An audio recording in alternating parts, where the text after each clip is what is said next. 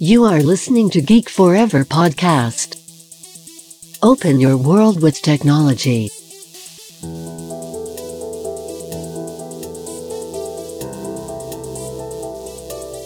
This is Geek Talk.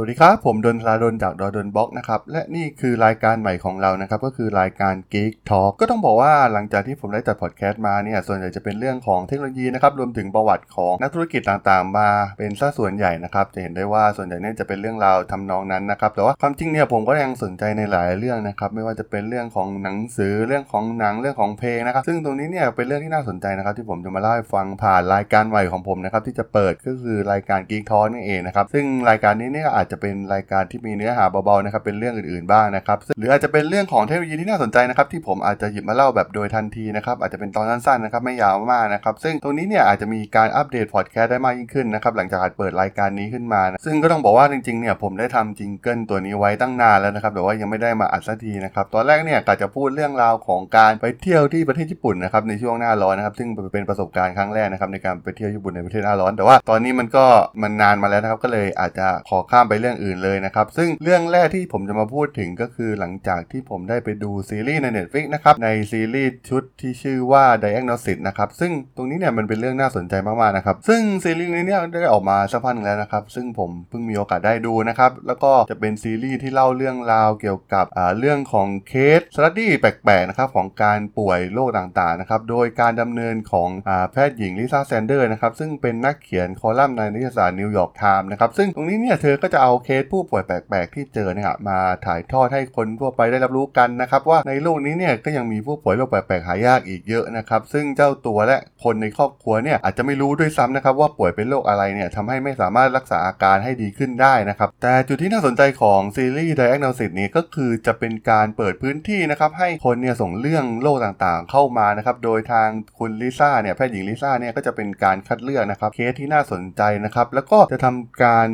สร้างคอลัมน์ขึ้นในนิตยสารนิวยอร์กไทม์นะครับเพื่อแชร์ให้คนทั่วโลกเนี่ยได้ช่วยกันวินิจฉัยสาเหตุของโรคนะครับซึ่งเราเห็นได้ว่าบางครั้งเนี่ยโรคมันมีโรคแปลกๆเกิดขึ้นนะครับแต่ว่าเราไม่สามารถหาสาเหตุของโรคได้นะครับซึ่งตรงนี้ต้องบอกว่าทำไมผมถึงชอบเรื่องนี้ เพราะว่าผมเนี่ยเป็นคนหนึ่งที่เจอประสบการณ์เดียวกันแบบนี้เลยนะครับคือเคยเจอโรคประหลาดอยู่โรคหนึ่งนะครับซึ่งผมใช้เวลาหาเนี่ยประมาณ 2 ปีนะครับกว่าจะเจอว่าผมเป็นโรคอะไรนะครับซึ่งอาการเนี่ยมันก็บ่งบอกได้ไปยังหลาย ๆโรคนะครับซึ่งตรงนี้เนี่ยเดี๋ยวผมจะมาเล่าให้อีกฟังอีกครั้งหนึ่งนะครับในพอดแคสต์อีกทีนะครับในในส่วนของประสบการณ์ส่วนตัวของผมนะครับที่เคยเจอมาในเรื่องนี้นะครับทำให้เรื่องนี้เนี่ยค่อนข้างน่าสนใจนะครับในการแชร์เอาเรื่องราวของอาการป่วยที่แปลกประหลาดอย่างนี้เนี่ยไปให้คนทั่วโลกเนี่ยได้ช่วยกันวินิจฉัยนะครับรวมถึงหาเพื่อนนะครับที่เป็นโรคเดียวกันเนี่ยมาคอยแนะนำนะครับซึ่งซีรีส์ชุดนี้เนี่ยใน Netflix เนี่ยก็จะมีทั้งหมด 7 ตอนนะครับซึ่งประกอบไปด้วยโรคต่างๆ มากมายนะครับไม่ว่าจะเป็นโรคทางสมองโรคทางด้านอัมพาตนะครับโรคทางด้านจิตใจนะครับโรคจิตเวชนะครับหรือว่าโรคที่เกิดจากกรรมพันธุ์เองก็ตามนะครับ ซึ่งส่วนใหญ่เนี่ยผู้คนเหล่านี้นี่ก็ก็จะไปหาหมอในแถบเทนที่อยู่อยู่แล้วนะครับ แต่ว่าส่วนใหญ่หมอก็จะไม่สามารถที่จะวิเคราะห์โรคดังกล่าวได้นะครับในหลาย ๆ ตอนเนี่ยก็จะไม่สามารถที่จะวิเคราะห์ว่าพวกเขาเนี่ยเป็นอะไรกันแน่นะครับทำให้ไม่สามารถหาทางรักษาได้นะครับ ซึ่งบางคนเนี่ยก็ต้องทนทุกข์ทรมานกว่าหลายปีนะครับเป็น 10 ปีนะครับกับการต้องมาป่วยในโรคที่เขาไม่รู้ว่าจะรักษายังไงนะครับ ซึ่งต้องบอกว่าบทสรุปของหลาย ๆ เคสเนี่ยก็มีความน่าสนใจนะครับไม่ว่าจะเป็นเรื่องที่เพื่อนเคยเจอมานะครับมีการให้คำแนะนำคำปรึกษานะครับว่าอาจจะเป็นโรคเดียวกับพวกเขานะครับหรือว่าการใช้เทคโนโลยีใหม่ๆเนี่ยมาช่วยรักษาโรคนะครับยังมีตัวอย่างอย่างหนึ่งอย่างใน EP 2เนี่ยก็จะมีหนูน้อยเซดี้เนี่ยก็สามารถใช้เทคโนโลยีเนี่ยมาช่วยในการแก้ไขโรคของเขาได้นะครับ ซึ่งผมค่อนข้างสนใจนะครับในตอน EP 2เนี่ยอย่างของเคสของหนูน้อยเซดี้เนี่ยอ่ามันเป็นเรื่องราวของการหาเซคันโอ p ิเนียนะครับก็คือซึ่ง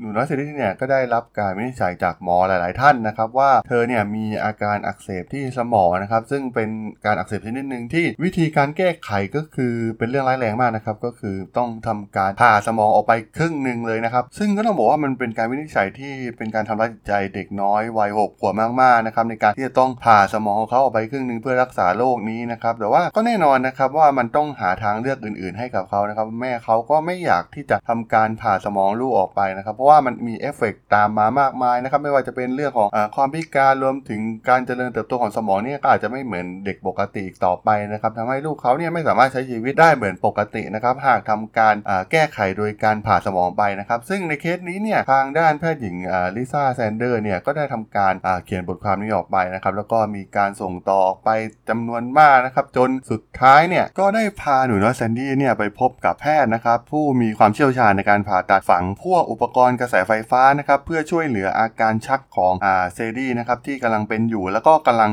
อ่าลุกลามขึ้นเรื่อยๆนะครับอาการกำลังหนักขึ้นเรื่อยๆ เนื่องจากว่าอ่าทางหมอนี่ก็ได้แจ้งไว้แล้วนะครับว่าหากไม่ทำการผ่าสมองออกไปเนี่ยมันก็จะมีการลุกลามออกไปเรื่อยๆนะครับซึ่งตอนนั้นเนี่ยทางเลือกของเธอก็มีไม่มากนะนะครับซึ่งแนวคิดในการฝังอุปกรณ์กระแสไฟฟ้าเข้าไปในสมองเนี่ยก็ถือว่าเป็นเทคโนโลยีใหม่นะครับที่มาใช้ในวงการแพทย์ ซึ่งอุปกรณ์ใหม่ตัวนี้นะครับจะเป็นตัวคอยควบคุมจังหวะของสมองนะครับโดยทางนักวิทยาศาสตร์เนี่ยได้สร้างเครื่องเหล่านี้นะครับสำหรับการใช้งานกับสมองนะครับ และเทคโนโลยีเหล่านี้เนี่ยมันมีการทดสอบการใช้งานมากว่า 10 ปีแล้วนะครับ ก็สามารถนำมาใช้จริงได้นะครับ ซึ่งเหมาะกับเด็กอายุน้อยๆนะครับ ซึ่งตรงนี้เนี่ยถ้ามีการผ่าตัดสมองไปเนี่ยก็อาจจะทำให้อ่าเธอเนี่ยไม่สามารถใช้ชีวิตต่อไปได้นะครับ อาจจะเป็นอัมพาตหรือว่าไม่รับรู้อะไรเลยทั้งสิ้นด้วยซ้ำนะครับ ซึ่งในชุดอ่าตัวคอมพิวเตอร์ที่จะฝังไปในสมองเนี่ยก็จะมีตัวแบตเตอรี่นะครับแล้วก็จะมีตัว CPU อยู่นะครับในการอ่านคลื่นของสมองของอหนูน้อยเซดี้ออกมาได้นะครับ ซึ่งตัวนี้เนี่ยก็จะเป็นเครื่องกระตุ้นไฟฟ้านะครับ มันเป็นวิธีการในการลัดวงจรการอาการชักของอผู้ป่วยนะครับ โดยเมื่อเครื่องตัวนี้เนี่ยสัมผัสได้ถึงการทำงานของกระแสไฟฟ้าในสมองที่มีความผิดปกตินะครับ มันก็จะพยายามที่จะตัดระยะของอาการชักนะครับ ก่อนที่มันจะมีอาการกำเริบขึ้นมานะครับ ซึ่งแน่นอนนะครับว่าหากเครื่องเจ้าเครื่องนี้เนี่ยมันสามารถหยุดอาการชักชักของอหนูน้อยเซดี้ได้เนี่ยมันก็สามารถหยุดการทำลายสมองของหนูน้อยเซดี้ได้เช่นเดียวกันนะครับทำให้เธอเนี่ยไม่จำเป็นต้องไปผ่าสมองอีกต่อไปนะครับ ซึ่งก็ต้องบอกว่าหลังจากที่หนูน้อยเซดี้เนี่ยได้ทำการผ่าตัดเจ้าเครื่องนี้ใส่เข้าไปแล้วนะครับ ผลก็ออกมาค่อนข้างดีนะครับทำให้หนูน้อยเซดี้เนี่ยลดอาการชักลงไปอย่างชัดเจนนะครับ แต่ว่าเจ้าเครื่องนี้เนี่ยมันก็ต้องใช้เวลาในการเห็นผลจริงๆเนี่ยประมาณ 5-6 เดือนนะครับ ซึ่งต้องบอกว่ามันเป็นแนวทางที่น่าสนใจมากนะครับสำหรับการแก้ปัญหาเรื่องนี้ของอซีรีส์ชุดนี้นะครับซึ่งต้องบอกว่ามันเป็นเพราะาในเรื่องของ second opinion นะครับก็คือการปรึกษากับคนอื่นๆนะครับทำให้มีแนวทางในการรักษาใหม่ๆขึ้นมานะครับซึ่งแน่นอนเรื่องนี้เป็นเรื่องที่ดีมากๆนะครับเพราะว่าเราจะเห็นได้ว่าอย่างในประเทศไทยก็เหมือนกันนะครับเราอาจจะเจอโรคที่แปลกประหลาดนะครับที่เราไม่สามารถที่จะหาได้ว่าเออมันต้องรักษายังไงนะครับบางทีเรารักษามานานเนี่ยอาจจะไม่ถูกจุดนะครับซึ่งการเข้าไปหา community หรือว่าหา second opinion ที่มีความคิดเห็นที่แตกต่างกันเนี่ยก็อาจจะทำให้เราเจอวิธีการรักษาที่สามารถรักษาโรคของเราได้นั่นเองนะครับผมก็ต้องบอกว่าในทุก EP เนี่ยก็มีเรื่องราวที่น่าสนใจมากๆนะครับก็หลายๆ EP เนี่ยก็ประสบความสำเร็จนะครับในการแก้ไขปัญหาของพวกเขาได้นะครับ มีการแนะนำอะไรที่ถูกต้องนะครับบางโรคเนี่ยเออเราก็ไม่รู้นะครับอาจจะเป็นคนจากต่างประเทศนะครับมาช่วยเหลือนะครับ ซึ่งตรงนี้เนี่ยก็อยากให้ไปลองดูกันนะครับในซีรีส์ชุดนี้ในชื่อว่าอ่า Diagnosis นะครับซึ่งก็ต้องบอกว่าในตัวซีรีส์ชุดนี้นะครับมี EP หนึ่งนะครับที่มีอาการอ่าที่ผมเนี่ยเคยเป็นคล้ายๆกันนะครับ ซึ่งการรักษาก็จะคล้ายๆกันนะครับ ก็ลองไปดูกันนะครับว่าอ่าเป็นเรื่องราวของตอนไหนนะครับ แต่ว่าเดี๋ยวผมก็จะมาเล่าอีกทีนะครับในเรื่องนี้เพราะว่าผมก็